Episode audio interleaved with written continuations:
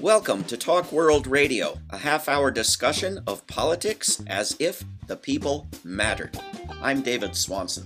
This week on Talk World Radio, we are talking about Ukraine and we're talking about an amazing new book that's called The Tragedy of Ukraine What Classical Greek Tragedy Can Teach Us About Conflict Resolution.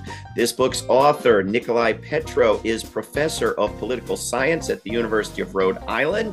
He is, like most good people, a graduate of the University of Virginia here in Charlottesville, and he is a recipient of two Fulbright Awards, one to Russia, one to Ukraine. Nikolai Petro, welcome to Talk World Radio. Nice to be with you, David. Thank you for coming on. Thank you for writing this book. I highly recommend uh, that everyone get a copy and read the book. If you can summarize very briefly, I'm not sure how, how can Greek tragedy contribute to understanding what's happening in Ukraine?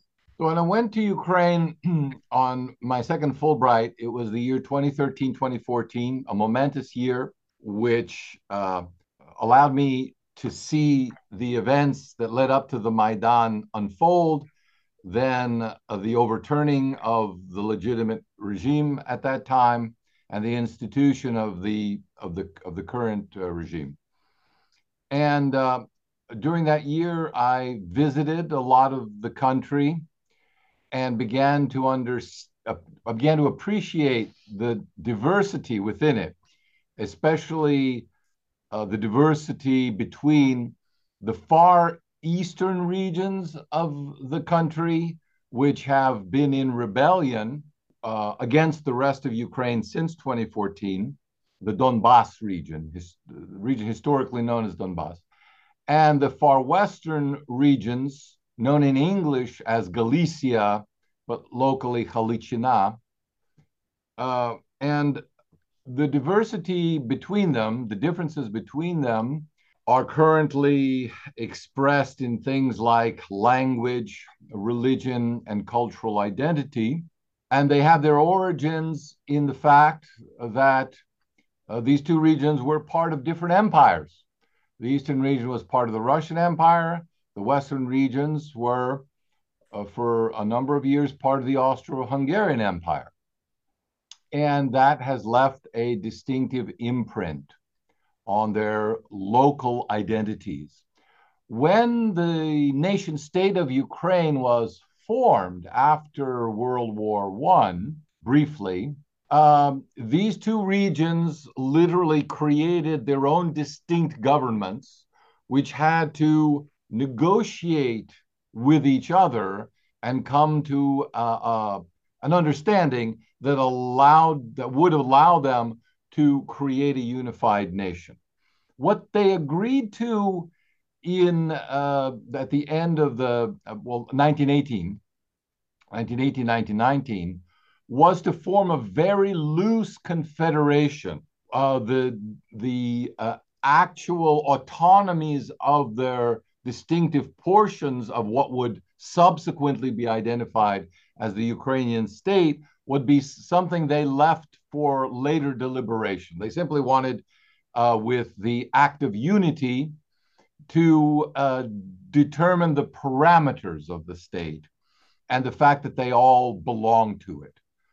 Um, but who exactly would be in it and what their respective rights would be would be left for a later time. However, uh, World War.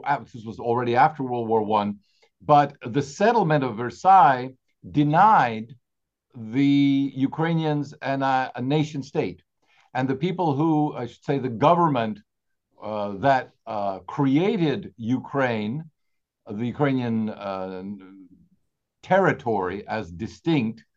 Uh, was the Soviet Union. So Ukraine was created within uh, as part of the Soviet Union. And uh, later on, uh, in the aftermath of the Molotov-Ribbentrop Pact, these Western regions were taken from Poland, which was created out of the Versailles Treaty, and therefore it was basically a choice between Poland or Ukraine. And the Western powers decided to favor the creation of Poland rather than the creation of Ukraine. And uh, out of that, uh, then subsequently came the Molotov-Ribbentrop Pact, which transferred the western regions of Ukraine, or as the Poles call it, the eastern portions of Poland, out of Poland and into the Soviet Union, and but specifically Soviet Ukraine. So now the, the resulting nation state has a built-in tension. What uh, President Russian President Vladimir Putin used to say, uh, and still says about the Soviet Union, was that it was created with a ticking time bomb in it. And one of those time bombs was, in fact, the creation of uh, the Ukrainian nation state. And we simply have a delayed uh, explosion of it right now. What does it have to do with ancient Greece? One of the things I have long had difficulty understanding personally was nationalism and national hatred. And it's because I suspect I grew up in an emigre family that wandered through a lot of Europe and lived in a lot of different countries, eventually came to the United States and att- obtained citizenship. But then we returned back to Europe, where my father's uh, work was, and they settled there. I then decided to make use of my uh, American citizenship, which had been pretty much up to the age of 18 a useless appendage for me. and I decided to make use of it and come to the United States for study because it was a country I didn't know essentially, and I decided it'd be in, interesting and important for me to to learn about it, and then I could make my decision whether to stay in the United States and live here if I liked it, or go back to Europe and uh, use that uh, identity that I had and and the comfort that I had there. Uh, speaking of the University of Virginia, why did I choose Charlottesville of all places to come to from Rome? Well, it was a simple matter. I simply looked on the map and said, what cities with universities are on a lateral with uh, Rome? So at least the, the one thing I could predict might be the weather, I thought.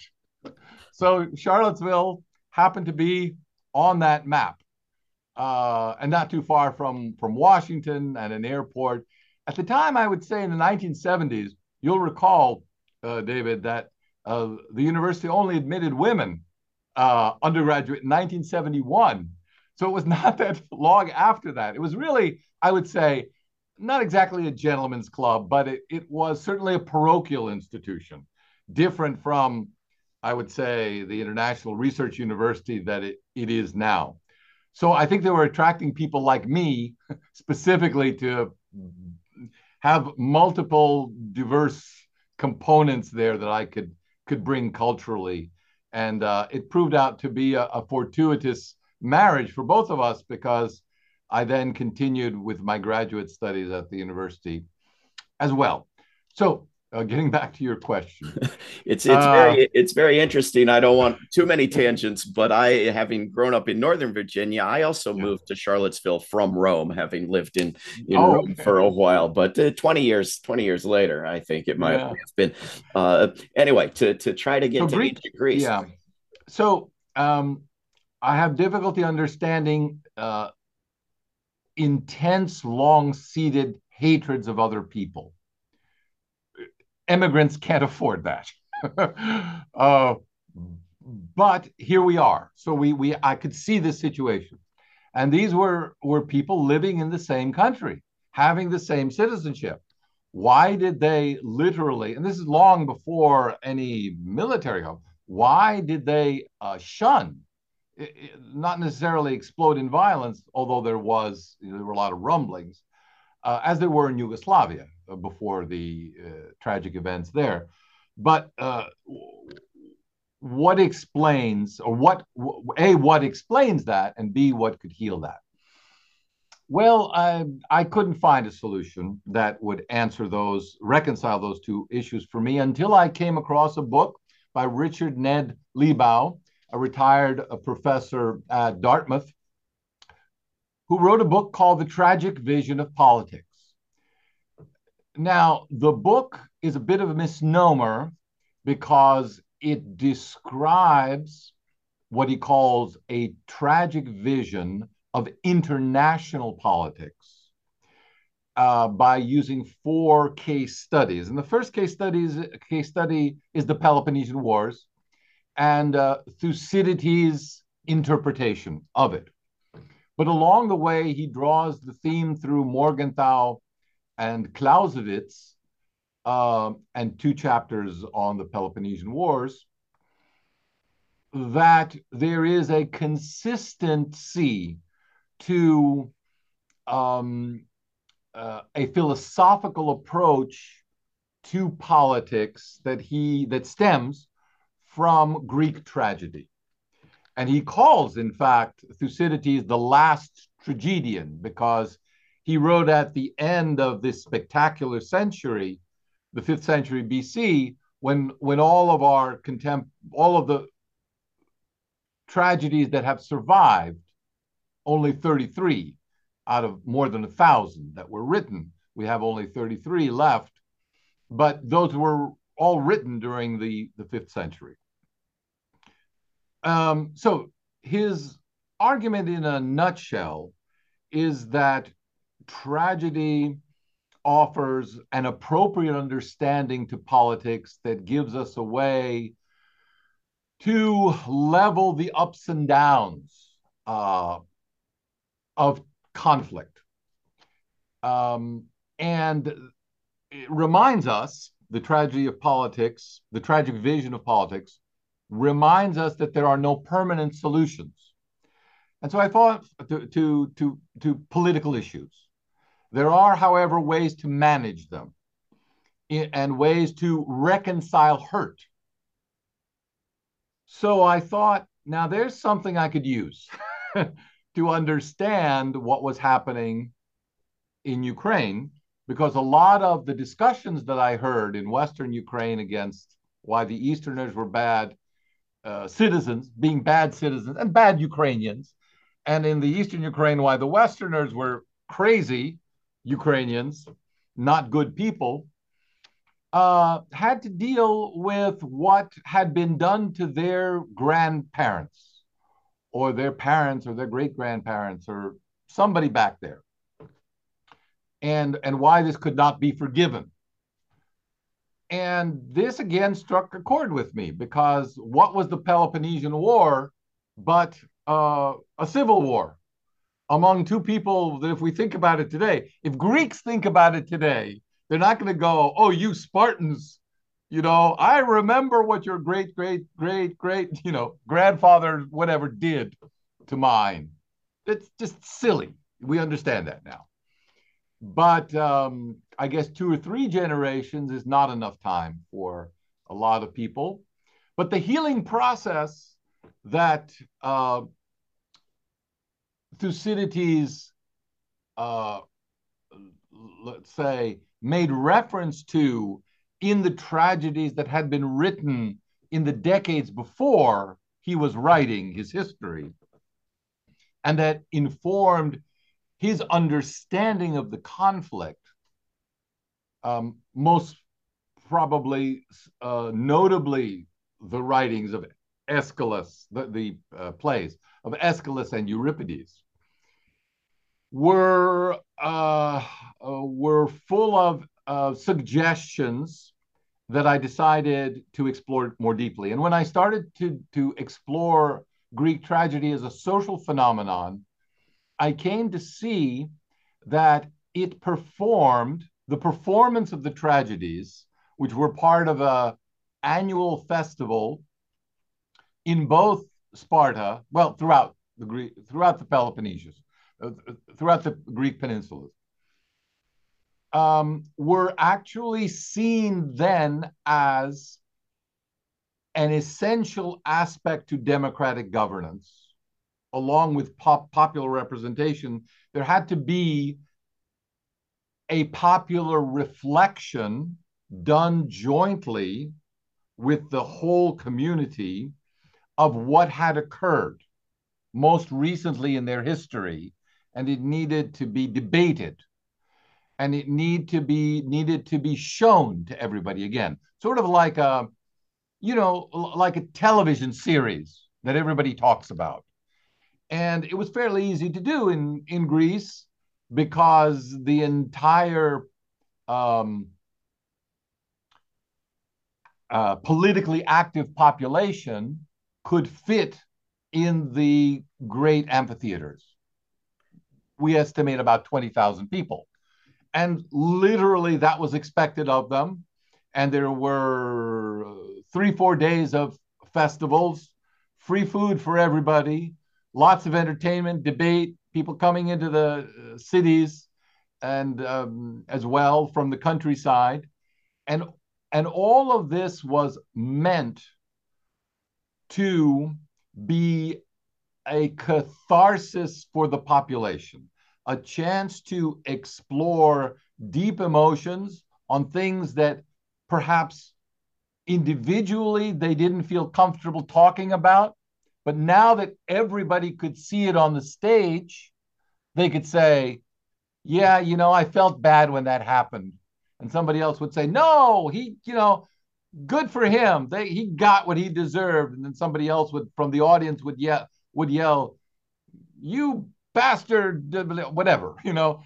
Anyway, it was a raucous scene, but it was, as I said, cathartic, and it was meant to evoke these passions. And as I understand it, again, this is all a retelling from our uh, most uh, scholar the, the scholarly knowledge that we have about uh, Greek democracy and the role of tragedy in it. I just never heard this part of it uh, because we usually focus on the plays themselves rather than on well, was the play for meant to perform a social function? Did it was it part of the political process? In this case, it's important, uh, or the thing that I highlight in the play is not so much the actual play's content, but its social function. What were the playwrights and the elders of the city trying to accomplish with these regular performances, which were annual for at least 60 years that we know of. And by the way, cons- coincided with the institution of democratic governments and its end. Now, I can't say too much about that, but that's very provocative. It's provocative to think about why did it begin? Why was tragedy so important at the beginning of Greek democracy and why why did it collapse when when tragedies stopped being performed? But the, the, so as I as I highlighted in my book in the first chapter, the performance of tragedy was meant to heal society. It was a social instrument to get people to confront what they didn't want to confront, and most specifically to understand that their enemies were themselves. They were humans, just like us, or in this case, the Athenians were just like the Spartans, the Spartans were just like the Athenians. And we would never get to peace if we didn't start with that premise. The in, same has been true of every war in the past, in the present, and that we will have, no doubt, in the future. In the book, Nikolai Petro, you talk about the, these tragedies in, in Greek theater, in these amphitheaters, creating in the audience compassion and war opposition, a very different social function from, say, a sitcom, the function of which is to get you elected president of Ukraine, I guess. So the so how would you reproduce this in Ukraine? You're not going to put everybody in an amphitheater. You're going to have a Truth and Reconciliation Commission uh, in at least two languages, numerous media channels. Uh, you're going to have that despite opposition from the United States and Russia. How how how do you do it? One of the objections to my highlighting the importance of tragedy and and reminding people of it today, I anticip- that I anticipated was that people would say, "Well, there's nothing like the Dion the Dionysia today that we can recreate." And I thought about that, and then uh, somehow I stumbled upon or remembered the tra- the Truth and Reconciliation Commissions. So when I started to look into this, and thank you to my graduate students who I made write essays about lots of different examples of the implementation of Truth and Reconciliation Commissions, I learned from them and from my own readings that they have been in existence, these Truth and Reconciliation Commissions, since the first one, Uganda in 1974. That's about 50 years. and uh, that they have been active in about as many countries. So we have lots and lots of examples. An institution that was created after the fighting ends, because the war doesn't end when the fighting ends. The next day, you still hate. so the solution is after the fighting ends to diminish the hate and transform the hatred that you have been told to feel. That was yesterday it was still the noble sentiment the government told you. Today they're saying something different. And you have to make that adjustment within yourself.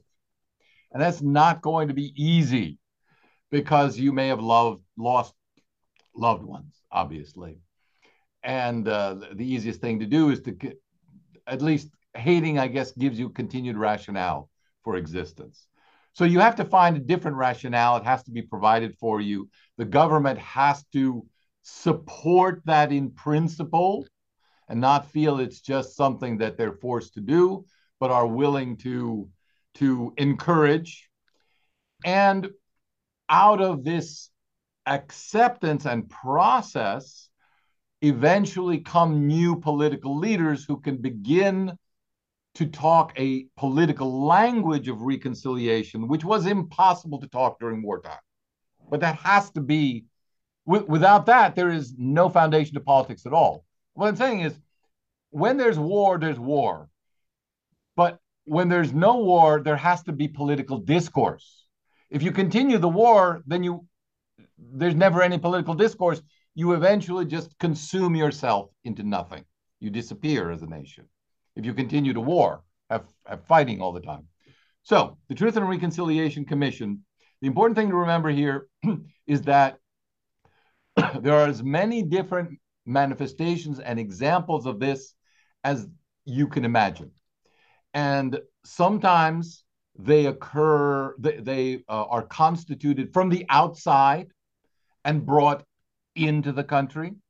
Sometimes they are they are constructed from within the country. Sometimes those countries have been in civil war. Sometimes those countries have been in civil wars in which other countries have been massively involved. One of the examples I go through in some detail is Guatemala, which uh, uh, suffered through 34 years of civil war, mostly with the support of the United States. The United States was actively involved in encouraging uh, the government to suppress that civil war, and they never got around to it. And eventually, everybody just just gave up, essentially.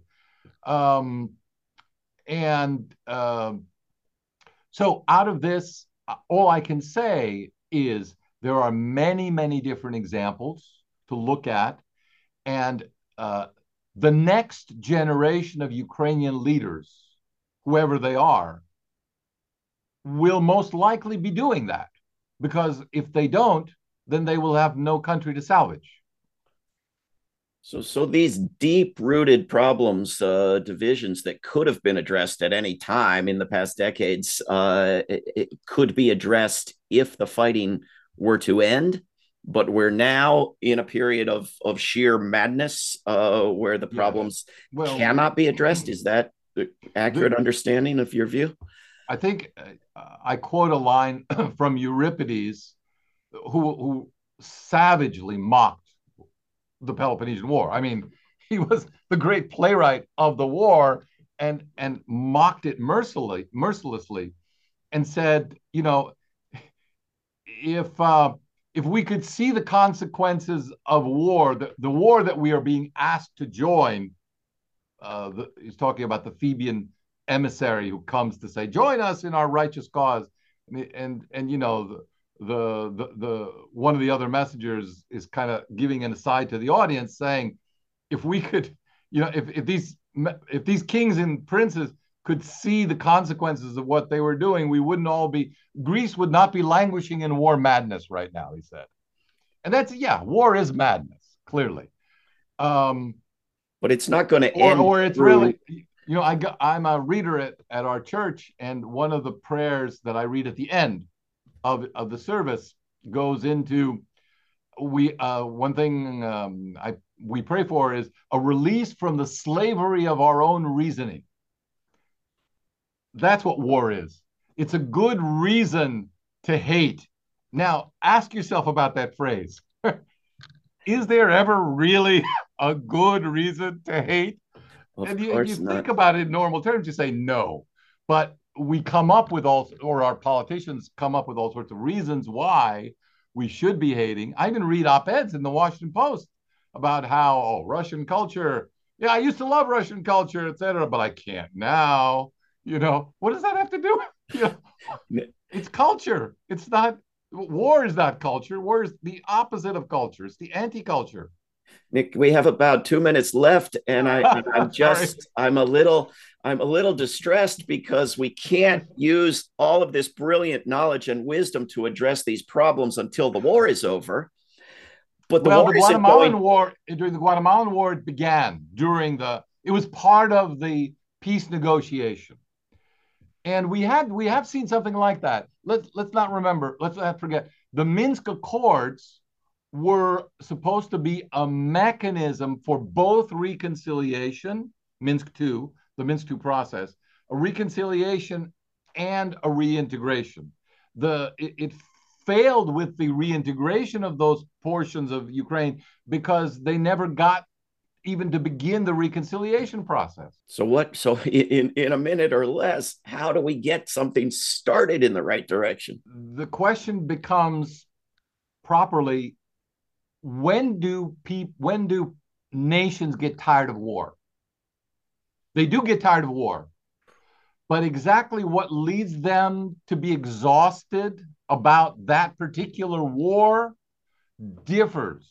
Like even if we look at just the American wars that we're familiar with, so Vietnam, Iraq, Afghanistan, Syria, so long-term military engagements, and at some point, the military leader who was going, yeah, yeah, yeah, just went and say, ah, and that's it.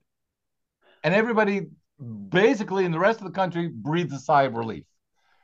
Okay, what I'm not sure what what emotion leads to that point.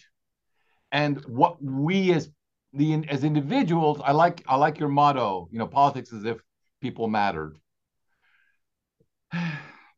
Hard some some you know to quote george or paraphrase orwell some people matter more than others. And we really have to figure out what is going on in the mind of our political leaders our, I mean, broadly speaking, all the political leaders, and try to turn on a switch there to say, okay, you know, this is not going to work. When are you going to acknowledge the fact that it's not going to work?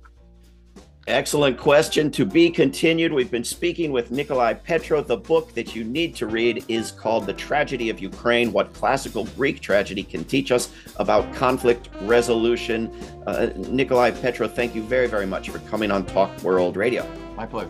This is Talk World Radio. I'm David Swanson. Take action at rootsaction.org. Help end war at worldbeyondwar.org. Read or listen to today's Peace Almanac entry at peacealmanac.org. All past shows can be heard at talkworldradio.org. Talk World Radio is produced in Charlottesville, Virginia, and syndicated by Pacifica Network. There is no way to peace Peace is the way.